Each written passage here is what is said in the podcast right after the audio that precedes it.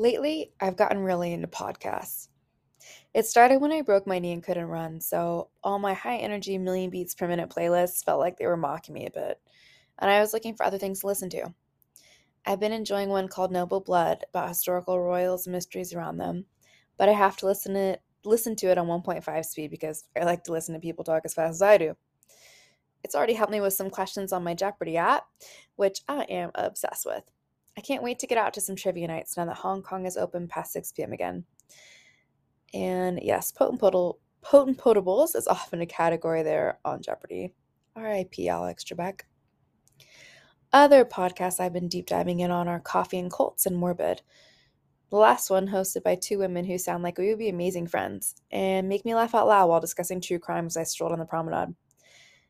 I often wonder why I find these kind of podcasts so interesting, not scary, for someone who is sometimes startled by her own hair touching her arm. I love true crime shows, tracking, catching bad guys, the weird details, and wondering about the psychology of evil people. I've read that it's the absence of real fear, living such safe lives, that makes middle class white women so addicted to fulfilling a morbid curiosity. It's true, my life in Hong Kong is ridiculously safe. I could walk along on the streets at 4 a.m. and be completely fine. I wonder if I'd like these shows as much if I was still living in Rio, or Concord, California for that matter. It was suggested I start a podcast, so I set one up for the blog, and you can find it on Spotify and Apple Podcasts, and maybe put it on while you're washing the dishes and feel like we're having conversation. It's the oddest thing to record yourself reading yourself and then listen back to it. I absolutely hate it. Remember when you used to have to record a message for your voicemail and hearing it was so cringy, but you had to check what it sounds like? The sound of your own voice is always a shock. I can't believe my students have to listen to me all day. Then again, how many times a day do I have to yell at them to listen? Hmm, something to ponder. I read somewhere once that we're thrown off by a recording of our voice because what we hear when we talk is going through like the cavities in our skulls and sinuses. So it's deeper than what others hear. I don't like that information. How do I make myself sound cooler? Please advise. Day six. How long is 20 minutes really? I feel like the first time I understood how long two minutes was was when after thousands of dollars of damage repair that probably could have been prevented. Hmm, must marry a dentist. Hey Siri, find me a single dentist. I finally listened to my dentist and got an electric toothbrush. Good lord, two minutes is an age. It's possible I'd only brushed my teeth a total of five minutes in the last 30 something years. If that's how long two minutes truly is, I digress. For this blog challenge, I thought, hey, just sit for 20 continuous minutes of writing a day and see how this helps develop your craft, manifest some self discipline, etc. Yet, I'm already finding it difficult. We've been really busy, not only at work, but our social lives in Hong Kong have suddenly exploded with options now that we can go out to dinner again.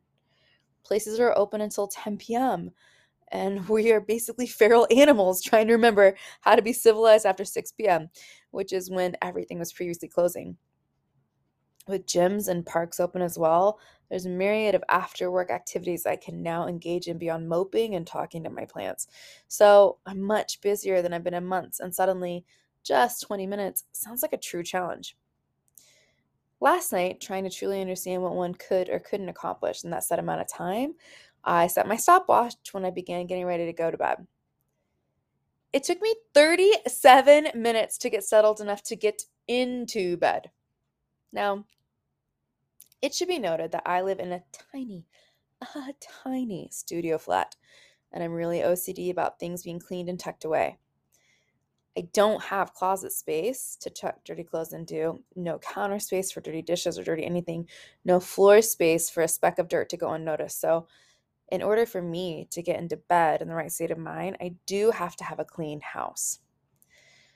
I started my stopwatch and then got all my dishes cleaned and away, hand washed, of course, never seen a dishwasher here. I set up coffee for the morning, refilled my water bottle, flossed and brushed my teeth, I promise. Emptied the dehumidifier for the morning, set out my clothes, packed a lunch, washed my face, moisturized, looked at my wrinkles, took the trash to the bin. We do that daily here in Hong Kong. See cockroaches.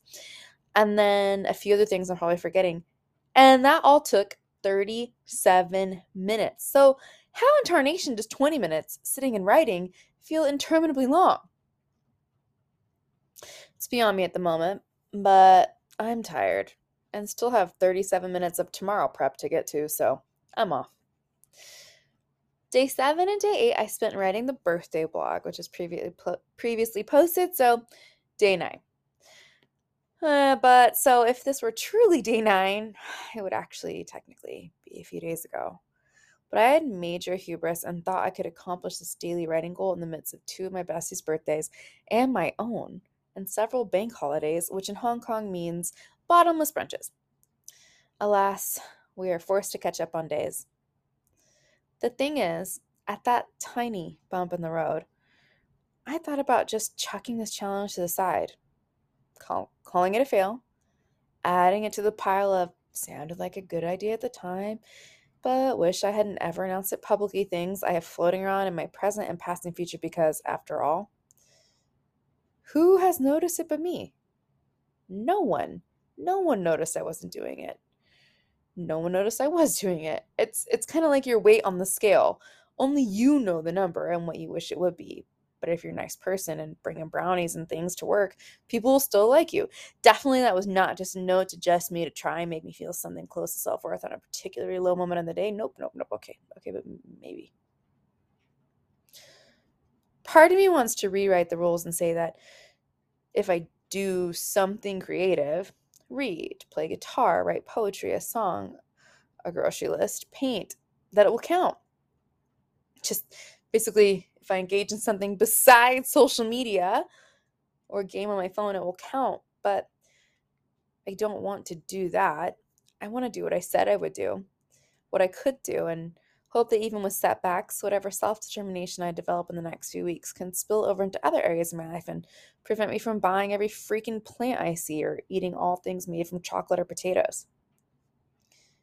Besides this super active social life that I'm so grateful for as it reemerges from the Hong Kong government induced hibernation we've been living in for three years, I've also spent a lot of time reading.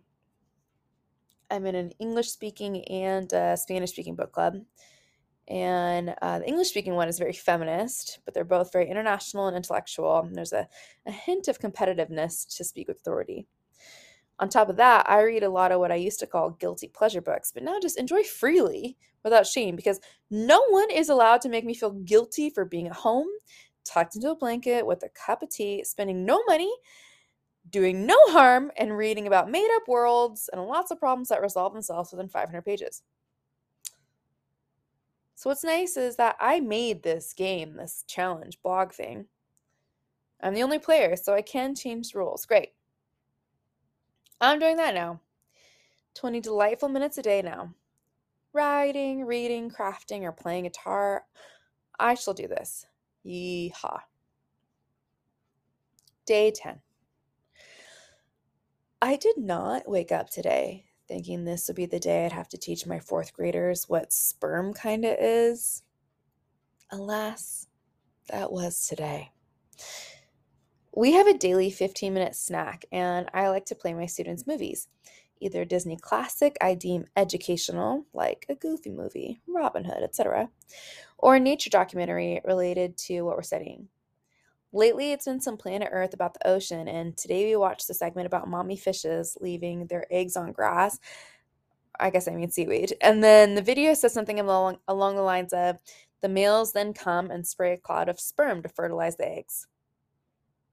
Eyebrows shot up, and the questions drowned out the delicious David Attenborough narration. So I had to pause.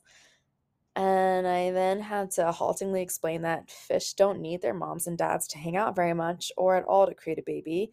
And then further confuse them and break hearts by saying the fish babies would grow up without their parents. Shattering dreams about how much Finding Nemo was based in reality for my fragile, sheltered students. I quickly diverted their attention by impersonating a mother turtle, making a nest in the sand, laying eggs, telling my unhatched newborns peace out, and getting on with my life. Then I acted like a baby turtle escaping a seagull and making it to the ocean. Phew, crisis averted. Here are some other things I taught about today Yetis. the plastic continent, the origins of Cinco de Mayo, how a taco is different from a burrito or enchilada, how to make a website, that oil and water don't mix, so please stop ruining all my paintbrushes during art projects, that penguins mate for life and bring their mates cute rocks and pebbles, how to make a QR code, how to find two thirds of 48, Roman numerals, how to play solitaire in a game, aka my family's game Duffel. Oh, yeah, and fish sperm clouds. Only three of those things were technically part of the plan today. There was also a writing assessment, math review, devotions, a sprinkling of some other academic matter, all in a day's work. So, P.S. Pay your teachers more.